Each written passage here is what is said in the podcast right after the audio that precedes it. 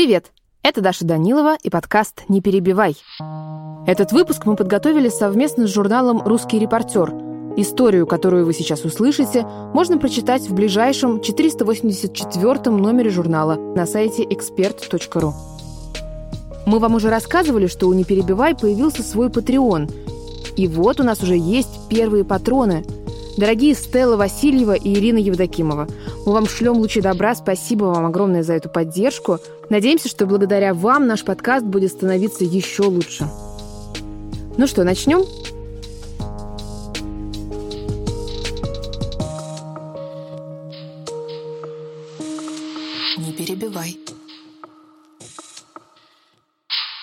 Когда он представлял себе этот маршрут, то он говорит, он думал, что все будет намного легко. Ты думаешь, что ты приедешь, тебя куда-то отвезут на машине, ты доедешь до побережья, там тебе дадут лодку. О том, что как это будет на самом деле, он даже не имел представления. Когда мы собирались записывать эту историю, Элиас и Ольга тоже не представляли, во что ввязываются. В идеальном мире я бы приехала к ним домой, долго рассматривала бы картины на стенах, а потом мы бы пили чай и разговаривали. Но пока у «Не перебивай» нет денег на заграничные командировки, я не поехала в Германию. Зато там оказалась моя подруга, сестра Ольги. Она и помогла все устроить. Чтобы вы понимали, наше интервью проходит так. Ольга и Элиас заперлись в комнате, каждый держит у рта по мобильному телефону, наряженному в носок, а я задаю вопросы через третий телефон. В общем-то, эта история и началась с телефонного звонка. Просто мне позвонили спросили, не хочу ли я, э, не соглашусь ли я, потому что не так-то просто найти э, учителя, поскольку у многих, э, ну, скажем так, есть какие-то опасения. Молодые парни, 20 человек, как женщина, поначалу мне было тоже тяжело, поскольку многие сначала тоже не хотели воспринимать меня как э, своего преподавателя. Игнорировали любые твои... Э, попытки что-то преподать, то есть не воспринимали тебя совершенно. Ольга русская, но последние 20 лет живет недалеко от Майнца, на западе Германии. В 98-м она приехала сюда по программе ОПЕР, поступила в университет и осталась. Ольга отучилась на социального педагога.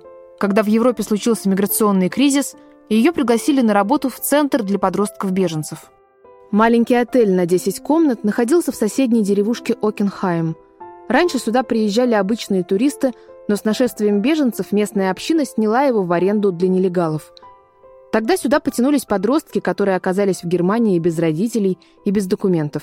Постояльцы жили здесь, пока устанавливали их личность, а заодно привыкали к немецким реалиям. Начнем с того, что в Германии принято э, делить мусор. Дело в том, что приезжают и молодые ребята, а некоторые живут э, где-то в Афганистане, в горах, они никогда не видели вообще, можно сказать, цивилизации, они не знают, э, как правильно пользоваться туалетом. То есть доходило до того, что они просто пытались залазить на него сверху, потому что они привыкли все это испражняться в яму. В основном в отель приезжали парни 15-17 лет из Сирии, Ирана, Ирака, Афганистана, Пакистана, Эритреи и Сомали. Девушек среди них практически не было – Подростки сами готовили себе еду и следили за порядком, а пять раз в неделю ходили на занятия. Насильно в отеле их никто не удерживал, но они и сами не стремились уйти. Здесь у них был шанс начать в Германии новую жизнь. Я познакомилась с Элиасом там же, в этом отеле. То есть он был один из тех ребят, которые э, жили там. То есть он был также одним из моих учеников. Когда я первый раз пришла в этот отель, то эм, их социальный педагог, которая эм, как бы была ответственна за эту группу, сразу эм, сказала мне, что если мне вдруг что-то будет надо, если мне эм, у меня будут какие-либо вопросы, то я должна обращаться только к нему. Она сказала, не доверяя никому, кроме этого мальчика. Мы просто не могли понять, что делает этот э, молодой человек э, в этом месте очень воспитанные, очень мягкие, очень, э, очень вежливые. Он, он отличался полностью своим поведением от э, всех, кто там э, присутствовал. Элиас родился в Иране, но его родители 30 лет назад нелегально бежали сюда из Афганистана. Будучи нелегальными мигрантами, его родители не могли получить в Иране официальную работу и занимались самым черным трудом. И отец и мать добывали камни на каменоломне посреди пустыни – Элиас родился не в роддоме, а прямо на грязном полу в их хижине. Поехать в клинику мама не могла. Не было ни денег, ни страховки. В этом доме Элиас проведет первые семь лет своей жизни. Ой, пожалуйста, не спрашивай меня.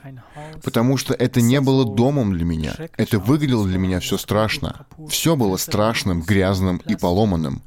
Окна были из пластика, зимой было очень холодно, летом очень жарко. Там была только одна жилая комната, а кухня снаружи, за пределами дома. В этой комнате мы спали. Все спали вместе. У нас не было кровати, и мы все спали на полу. Туалет у нас был один общий для всех, другие семьи тоже туда ходили. В округе было много хижин, и все ходили в один туалет. В семье росло шестеро детей. Элиас был третьим. Когда Элиасу исполнилось семь лет, его отец нашел другую нелегальную работу, и семья переехала из пустыни на окраину города. Тогда у Элиаса тоже появилась работа.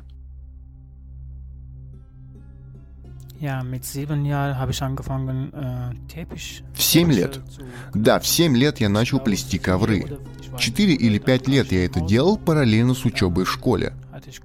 Утром я ходил на уроки, затем приходил домой, делал короткий перерыв, а потом начинал вместе с моей мамой плести ковры. И вечером у меня было немножко времени для себя.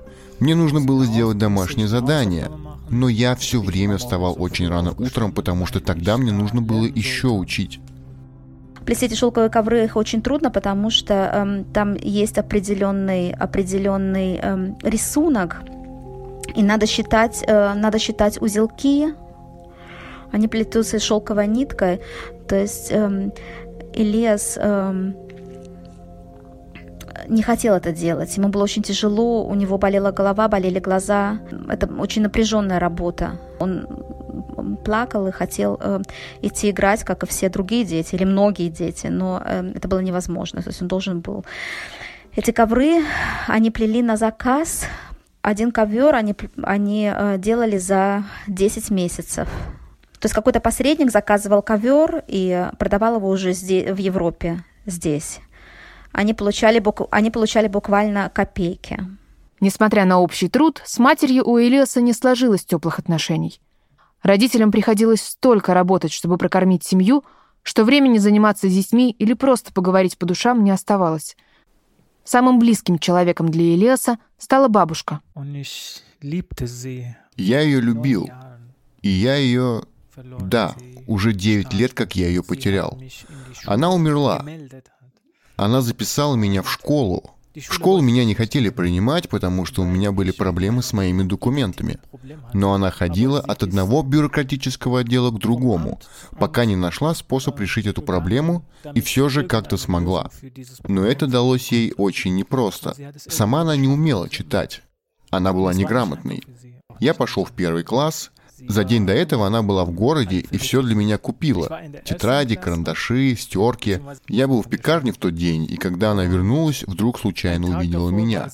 Она подошла ко мне и стала все показывать. Другие дети тоже это все увидели, стали рассматривать, и я думаю, они все немного завидовали. На следующий день мне надо было идти в школу, но у меня не было обуви.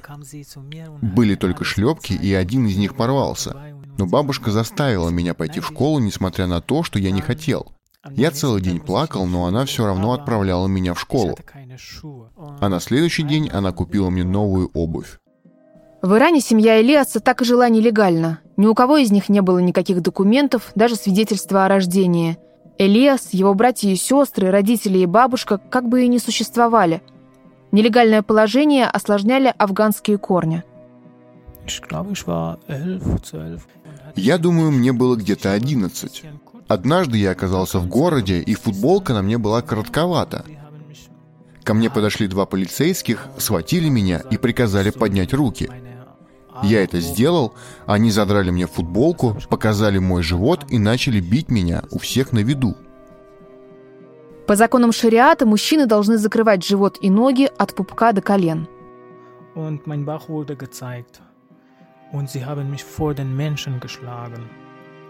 Я спросил, почему вы меня бьете? И они сказали, у тебя короткая футболка, и часть твоего тела видно. Так быть не должно. Хотя эту футболку я купил в этой дерьмовой стране. Эту футболку там сшили. Атмосфера там для меня была похожа на тюрьму. Я совсем другой, совсем другой человек. Все, что там происходило, было против меня. Вся эта религия, вера, стиль жизни. Было много факторов, которые меня подтолкнули к отъезду.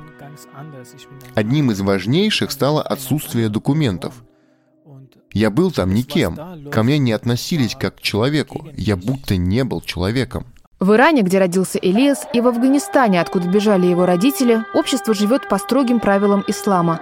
Быть атеистом или придерживаться другой религии не просто нельзя. Это опасно. Я должен был молиться пять раз в день. Иногда я не хотел, но меня били, и мне приходилось молиться. Иногда я прогуливал молитву, и пару раз меня застукали. Они все время проверяют, кто на месте, а кто нет. На следующий день меня наказали. У них были ремни, кабель. Меня побили учителя, родители вызвали в школу, и еще на несколько дней меня отстранили от занятий. С каждым годом жизнь в Иране становилась все хуже. Иран отказывал в статусе беженцев, насильно разлучал семьи и депортировал даже тех, кто годами жил и работал в стране. Когда Элиас пошел в седьмой класс, детям из Афганистана запретили посещать школу. И после этого он не имел права больше ходить в школу. С 14 лет он не ходил в школу, а только работал. Работал одновременно на нескольких работах. Он работал на стройке, он работал в ателье, шил э, костюмы, он работал на мебельной фабрике, на складе овощей и фруктов. Потом он выращивал шампиньоны, гладил белье. То есть нет практически ничего, чего бы он не делал. Заработав небольшую сумму, Ильяс тайно установил спутник и стал следить за иностранными новостями, хотя в Иране это запрещено. Шел 2015 год. Как раз в это время тысячи людей стали перебираться с Ближнего Востока в Европу. Несколько знакомых Элиаса бежали в скандинавские страны, Австрию и Германию. Задумавшись о побеге, Элиас даже записался на курсы английского языка. И еще э, подтолкнуло его последним то, что его родители, хотя он, ему еще не было 18 лет, заставляли его жениться. Для него нашли уже невесту, и он должен был жениться на ней, и он знал, что если он сейчас не уйдет, то поскольку родители очень сильно на него давили, то он просто э, когда-то он согласится на это. То есть для него уже была выбрана, выбрана э, двоюродная сестра, на которой он должен, обязан был жениться. Они виделись друг с другом пару раз, они никогда не находились наедине и э, не разговаривали практически никогда. Но это решение было решение родителей, он должен, он обязан был согласиться. Надвигающаяся свадьба стала последней каплей. Осенью 2015-го 17-летний Элиас понял, или сейчас, или никогда – он собрал рюкзак и спрятал его у знакомых. В рюкзаке была одна футболка, одни штаны на смену, ибупрофен, немного еды. Рюкзак не должен быть тяжелым. Рюкзак должен быть таким, как самая обычная сумка, как будто он просто вот э, выехал в город. Это был четверг. С утра я был на работе, в обед в городе купил куртку в дорогу, а потом вернулся домой. Мои родители и все остальные были дома, но я им не сказал, что ухожу. Я вышел на улицу и уже собирался уйти, закрывая за собой дверь. И вдруг моя младшая сестра выскочила во двор, и я увидел ее. Я видел ее только через щель, но не сказал ни слова. А потом я просто ушел. Из дома Элиас сбежал вместе с другом. Незадолго до побега они связались с человеком, который помогал беженцам перебираться в Европу. Контрабандист выставил счет – почти 5000 долларов. За эти деньги он ручался доставить ребят на греческий остров Лесбос. Как они будут перебираться с острова на континент, было уже не его заботой. И все же ребята согласились. После оплаты организатор назвал место встречи. В назначенный час нужно было приехать на вокзал в Тегеране, столице Ирана. Они поехали на автобусе в Тегеран. Эм, по дороге он тоже очень боялся, что они попадутся, потому что для афганцев нельзя просто покидать свой город, не брав разрешение, официальное разрешение. То есть он не может сесть и поехать в другой город он обязан был взять разрешение. Если его остановит полиция, что, что они очень часто делают, и спросят об этом разрешении, а его нет, то его просто э, оштрафуют, заберут, посадят в тюрьму. И они поехали, естественно, без всякого разрешения. Но, к счастью, они не попались. В Тегеране я очень боялся, серьезно боялся, и смотрел в четыре глаза. Мне нужно было все время глядеть по сторонам. В это время было много афганцев, которые хотели сбежать из Ирана. И везде была полиция, они все время искали. Мы были на вокзале и решили перекусить. Купили, присели, и тут я увидел, что двое полицейских, одетых по гражданке, нас заметили. Они бросились к нам, я сказал другу, что надо бежать. Мы оставили еду и побежали. А через пару минут я нашел такси, мы заскочили в машину и сказали водителю ехать как можно быстрее.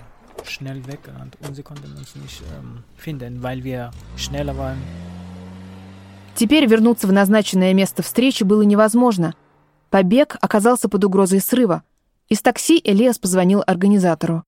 Тот назвал другой адрес. Водитель отвез их на место. На том месте, куда они э, прибыли, им пришлось подождать еще э, группу афганцев. И их рассадили по машинам, по трем машинам. В машине было э, вместе с водителем 8 человек. Это была обычная легковая машина, они были восьмером. Эм, да, и э, просто они все поехали к следующему пункту встречи.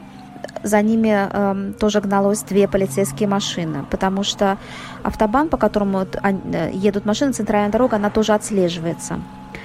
Вот, за ними гналось две машины, но э, им удалось оторваться, потому что водитель очень хорошо знал местность, и он съехал, съехал как-то с центральной дороги и поехал какими-то окрестными путями а одну машину э, остановили. Они не знают, что случилось с теми э, людьми, которые сидели в этой машине. Потом они доехали на этой машине до города, который находился на, в северной части Ирана, на границе. Они были в каком-то доме, но в подвале этого дома они должны были прятаться, потому что соседи также наблюдают и также вызывают полицию. То есть все, все следят друг за другом. Через два дня рядом с их убежищем остановилось несколько легковушек и минивенов. 300 беженцев быстро рассадили по машинам и повезли к северной границе Ирана с Турцией. Там начинались горы. По пути к этой горе было уже не так страшно. Мой контрабандист был знаменитым и богатым человеком. Он знал людей из полиции, и он им заплатил, чтобы мы могли без опаски подъехать к горе. В машине нас было, не знаю, человек 11 или 12. Двоих положили в багажник, шесть или пять сели сзади и еще трое спереди. Мы ехали полтора часа. Когда мы остановились, вышли. Я ехал сзади, да. Я не мог идти, так как у меня затекли ноги. Когда они доехали до этих гор, там их разделили на небольшие группы уже. Пришли много проводников, их разделили на небольшие группы. То есть э, у некоторых были лошади, ослы, чтобы а, они могли нести багаж. Вот, и уже оттуда они начали подниматься в горы. Это было 5 часов вечера, но уже было темно, потому что это была поздняя осень, было мокро, шел дождь. Снизу, где они стояли, э, вершину этой горы вообще не было видно. Можно было видеть небо, потому что оно было более, более светлым, хоть и было темно. А где вообще эта гора, где пик ее, они не видели вообще. То есть они шли, можно сказать, в никуда, не знали, что их ждет и что впереди будет. Нельзя было пользоваться телефоном, нельзя было включать свет, э, пользоваться фонарем. Они должны были идти по, по темноте и должны были идти э, очень тихо. То есть детям нельзя было плакать. Dieser Berg war ähm, einer der höchsten Punkte эта гора стала одним из самых незабываемых моментов моего приключения. Там я увидел много всего. Там была семья, мать не могла идти, и у нее было еще двое детей и муж. Он был болен, я так думаю. Он тоже не мог идти. И она не хотела больше нести своих детей, по крайней мере одного из них. Ей просто было тяжело. И она сказала, что хочет оставить ребенка прямо там, Ребенок был маленький, полтора года или что-то вроде того, думаю. Это была девочка. Второй мальчик, он был немного постарше и мог идти сам, ему было четыре или пять. И тогда один из проводников взял девочку и привязал к себе курткой. С собой у Илиаса не было воды, только ломоть хлеба. В горах он каждый час откусывал от горбушки кусок, чтобы были силы идти — Элиас говорит, что этот хлеб спас ему жизнь. К шести утра путники добрались до вершины горы. Проводники указали группе дорогу и оставили их. Дальше беженцы должны были идти одни. И в этот момент опять эта, эта семья, эта женщина э, захотела оставить свою девочку и сказала, что она, она не согласна, не будет нести ее вниз. И тогда Илья сказал, что это ну, просто не может, э, это, это так не может быть. И он просто, он и его друг, они несли эту девочку и менялись, э, менялись по пути. Он смеется и говорит, что он сам не мог идти, но смириться с тем, что оставить ребенка в горах, это было, это было невозможно. К счастью, спускаться с горы гораздо легче, чем подниматься. Через три часа замерзшие, промокшие и вымотанные беженцы вновь были у подножья. Но уже в Турции. Там их ждали грузовики. Мы снова приехали в большой дом и спустились в подвал. Через несколько дней добавилось еще людей из разных стран. И там были больные, они боялись, кричали, создавали проблемы. Один мужчина был действительно болен, почти при смерти, но его не хотели везти в больницу, потому что это было опасно для всех. Там я купил сим-карту и позвонил родителям. Сказал, что я в Турции. Конечно, родители расстроились, особенно моя мама. Она, можно сказать, заболела, была в стрессе, потому что пару дней ничего обо мне не слышала. Из этого убежища беглецов отвезли в столицу Турции, Анкару, Здесь они провели ночь на улице в очереди за разрешением на свободное перемещение по стране. А дальше снова ждал автобус. На этот раз их доставили к Эгейскому морю. Дорогу от моря отделял перелесок шириной в несколько километров.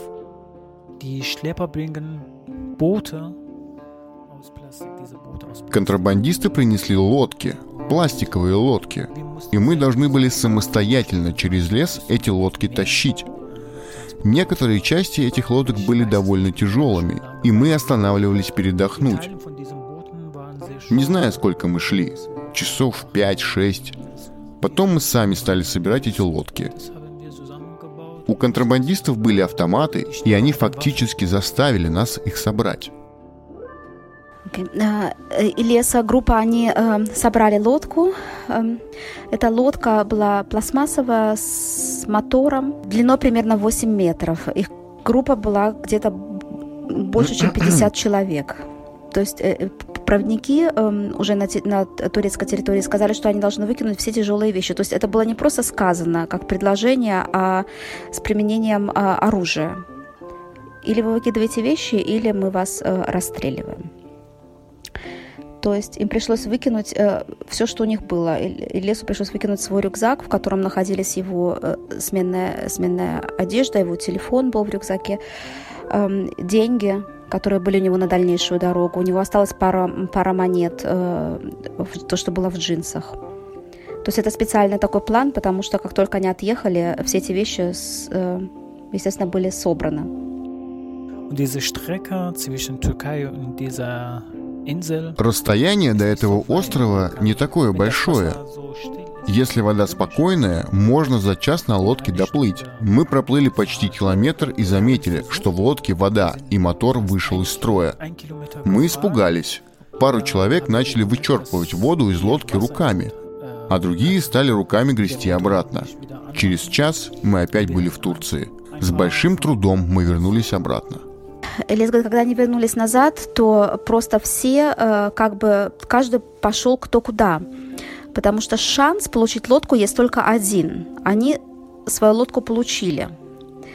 Эм, и один из этих проводников, эм, он был э, тоже афганец. И Элис сказал, у меня есть немного денег с собой, вот то, что у меня было в карманах. У меня есть немного денег, я дам тебе э, слегка денег, организуй нас куда-нибудь да, посади нас в другую лодку.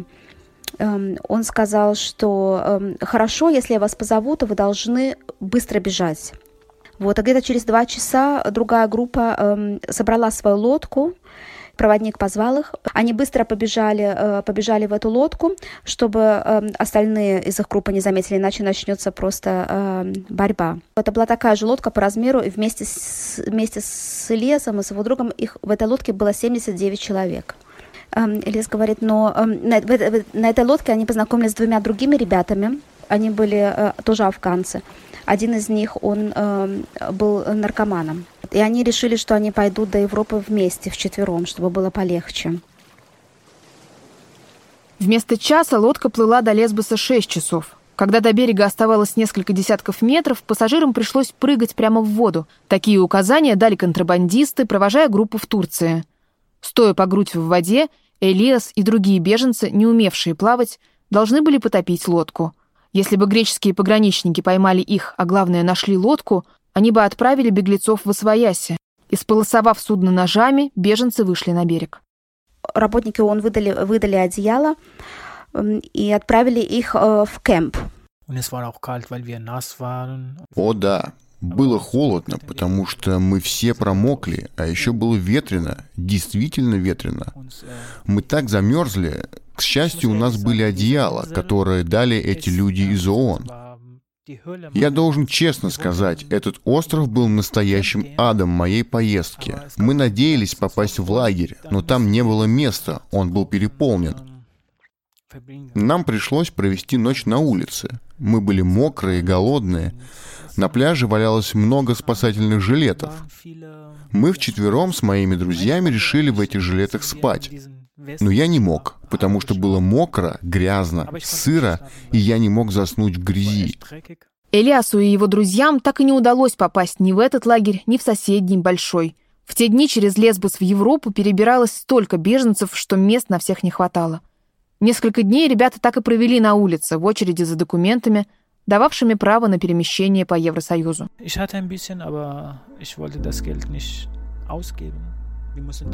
Денег у нас не было. Ну, у меня было немножко, но я не хотел их тратить. Нам нужно было купить билеты на паром, и у нас осталось мало денег. Да, мы спали на улице, на земле. Каждый день между беженцами возникали драки – не было никакой помощи. И я был голодный, прямо очень голодный. Тогда я сказал себе, ладно, куплю себе какую-нибудь мелочь. У меня было 50 евро, и продавец дал мне 95 евро вместо 45. Я отошел пару шагов. Я не хотел этих денег, но я думал о моих друзьях, у которых вообще не было денег. Так что я все же взял их и ушел. Я не знаю, что это было. Для меня это была сложная дилемма.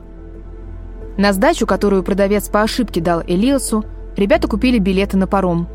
Через 10 часов они добрались до Афин.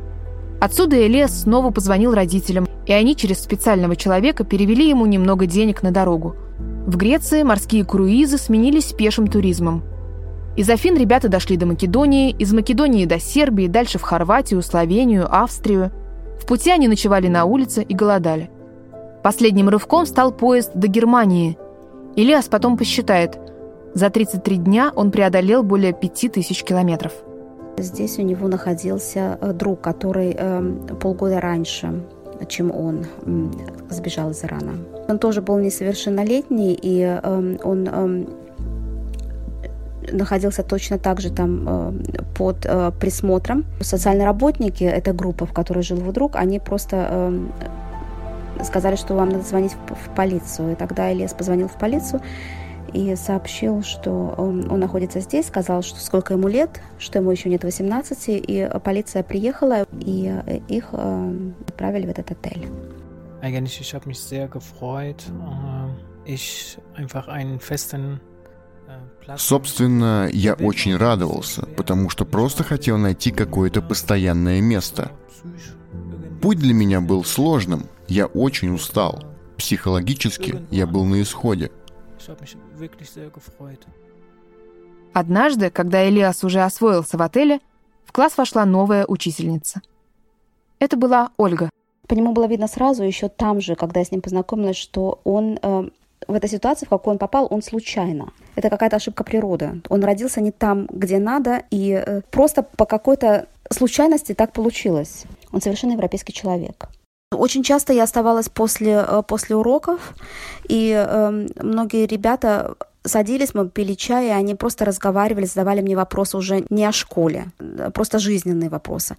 Также приходили туда соседи, которые жили рядом. Было очень много э, пенсионеров, которые заботились о ребятах. Они также приходили после уроков, садились с ребятами, приносили пироги, торты и просто общались друг с другом. И всегда был один из тех, кто искал общение. Но чтобы выделять его как-то особо, я его, естественно, не выделяла, потому что это э, было бы непрофессионально с, с моей стороны. То э, и ребята говорили о том, что они хотели бы попасть э, в семьи, и социальные работники говорили, что есть такая возможность. Мысль о том, чтобы взять Элиаса под опеку, давно возникла у Ольги, но предложить ему это напрямую педагог не могла. То есть для меня этот вопрос, э, он уже созрел давно, но ему я его не ставила. Хочет ли он? Потому что это было непрофессионально, с моей точки зрения. На тот момент моей дочке было 8 лет. То есть они сначала познакомились с Элесом, он приходил пару раз к нам э, домой в гости, как-то даже оставался на, на выходные, и э, моя дочка сказала, что да, она будет рада, если э, мы кому-то дадим шанс, э, потому что у него семьи здесь нет, он один. Э, муж мой был спокоен. Он был не против, скажем, решение э, приняли мы вдвоем, дочка и я. Муж мой был не против. Ольга взяла Элиаса под опеку, когда ему было 17. Я спрашиваю ее, зачем нужна приемная семья взрослому самостоятельному парню, который к 17 годам успел поработать на десятки работ, сбежать из Ирана в Германию и несколько раз чудом уцелеть. Ну, просто потому, что совершенно другие э, шансы открываются для него. То есть его изначально, как и всех, эм, собирались отправить эм, в обычное ПТУ, получать э, профессию, например, слесаря и токаря примерно. Но э, это не то, чего хочет Элес. Но только никому до этого не было э, дела, этого никого не, не интересовало. Я сразу написала письмо директору гимназии, попросила, чтобы Элеса взяли. Его взяли сразу в 10 класс. Да, он доходил два месяца до 10 класс, и после 10 класса он как бы был там два месяца, начались летние каникулы, и он опять повторил 10 класс, гимназиальный 10 класс, и получил э, аттестат о среднем образовании. И после 10 класса его перевели в 11 у него открылись совершенно другие возможности. В Германии Элиас впервые взял в руки карандаш и краски. Дома в Иране у родителей не было на это денег. А здесь оказалось, что Элиас прекрасно рисует – я начал рисовать только здесь, когда был в отеле в Окенхайме. Я просто захотел попробовать. Он никогда не рисовал дома, он только знал, что он это может, но у него кроме э, ручки и листа бумаги в клетку ничего не было. Именно там, в этом отеле, в котором я с ним познакомилась, он нарисовал свою первую, э, первую картину. Просто когда я увидела, что он хорошо рисует, я купила ему набор карандашей и, и специальную бумагу. И он начал рисовать, да. И после гимназии он э, собирается пойти эм, в университет, выучиться на, на, на преподавателя искусства в школе. Сейчас Ильясу уже 21 год. По немецким законам опекать его больше не нужно. И все же он остается жить в семье Ольги. За четыре года Ильяс полностью освоился в Германии. Выучил немецкий, встречался с девушкой, завел друзей. Раньше он привык к тому, что на него смотрят на улице, там, в его стране и видят в нем афганца. Здесь на него тоже смотрят. В основном девочки заглядываются на него, но э, совершенно по другим причинам. Ему понадобилось время, чтобы понять это, что люди смотрят здесь э, на него тоже, но совершенно по-другому. Как-то в Германии Элиас зашел в магазин персидских ковров. На стенах пестрели искусные ковры, совсем как те, что они с мамой плели, когда Элиасу было 7 лет. Сумма, которую его мать получала за работу над ковром, оказалась в 200 раз ниже стоимости одного ковра в немецком магазине. Родители Элиаса продолжают нелегально жить в Иране. Пятеро его братьев и сестер тоже остались в стране. Иногда Элиас звонит матери. Но каждый раз э, это вводит его в состояние стресса. Все время э, это заканчивается э, руганью с его, э, с его мамой. Потому что его первый вопрос о том, молится ли он молится ли он, э, соблюдает ли он э, пост. Эм, и она настаивает на том, чтобы он вернулся и женился, потому что она нашла ему уже другую девушку, и уже и вторую, и третью, потому что его так долго никто не ждет, и все-таки их женят на ком-нибудь другом, и да. Это, ее, это две основные темы. И поэтому у них всегда заканчивается э, разговор э, таким вот э, путем, что лес после разговора всегда на нервах. Да, я уже, честно говоря, запретила ему перед э, тем, как ему писать контрольные работы в школе, разговаривать со своими родителями. Потому что потом он находится не в состоянии. В Германии Илиас получил свой первый документ – паспорт беженца. Его он хранит как самое главное сокровище. Я спрашиваю Элиаса, нашел ли он в Германии то, что искал. Он чувствует себя свободным человеком. Это самое главное для него. А самое главное, что он вообще человек. Он чувствует себя здесь просто человеком. Это был подкаст «Не перебивай». Если вас, как и нас, зацепила история Илеса и Ольги, напишите нам об этом. А еще лучше поделитесь ей в соцсетях. Кажется, мы стали безнадежно зависимы от ваших лайков и комментариев. Будем их ждать.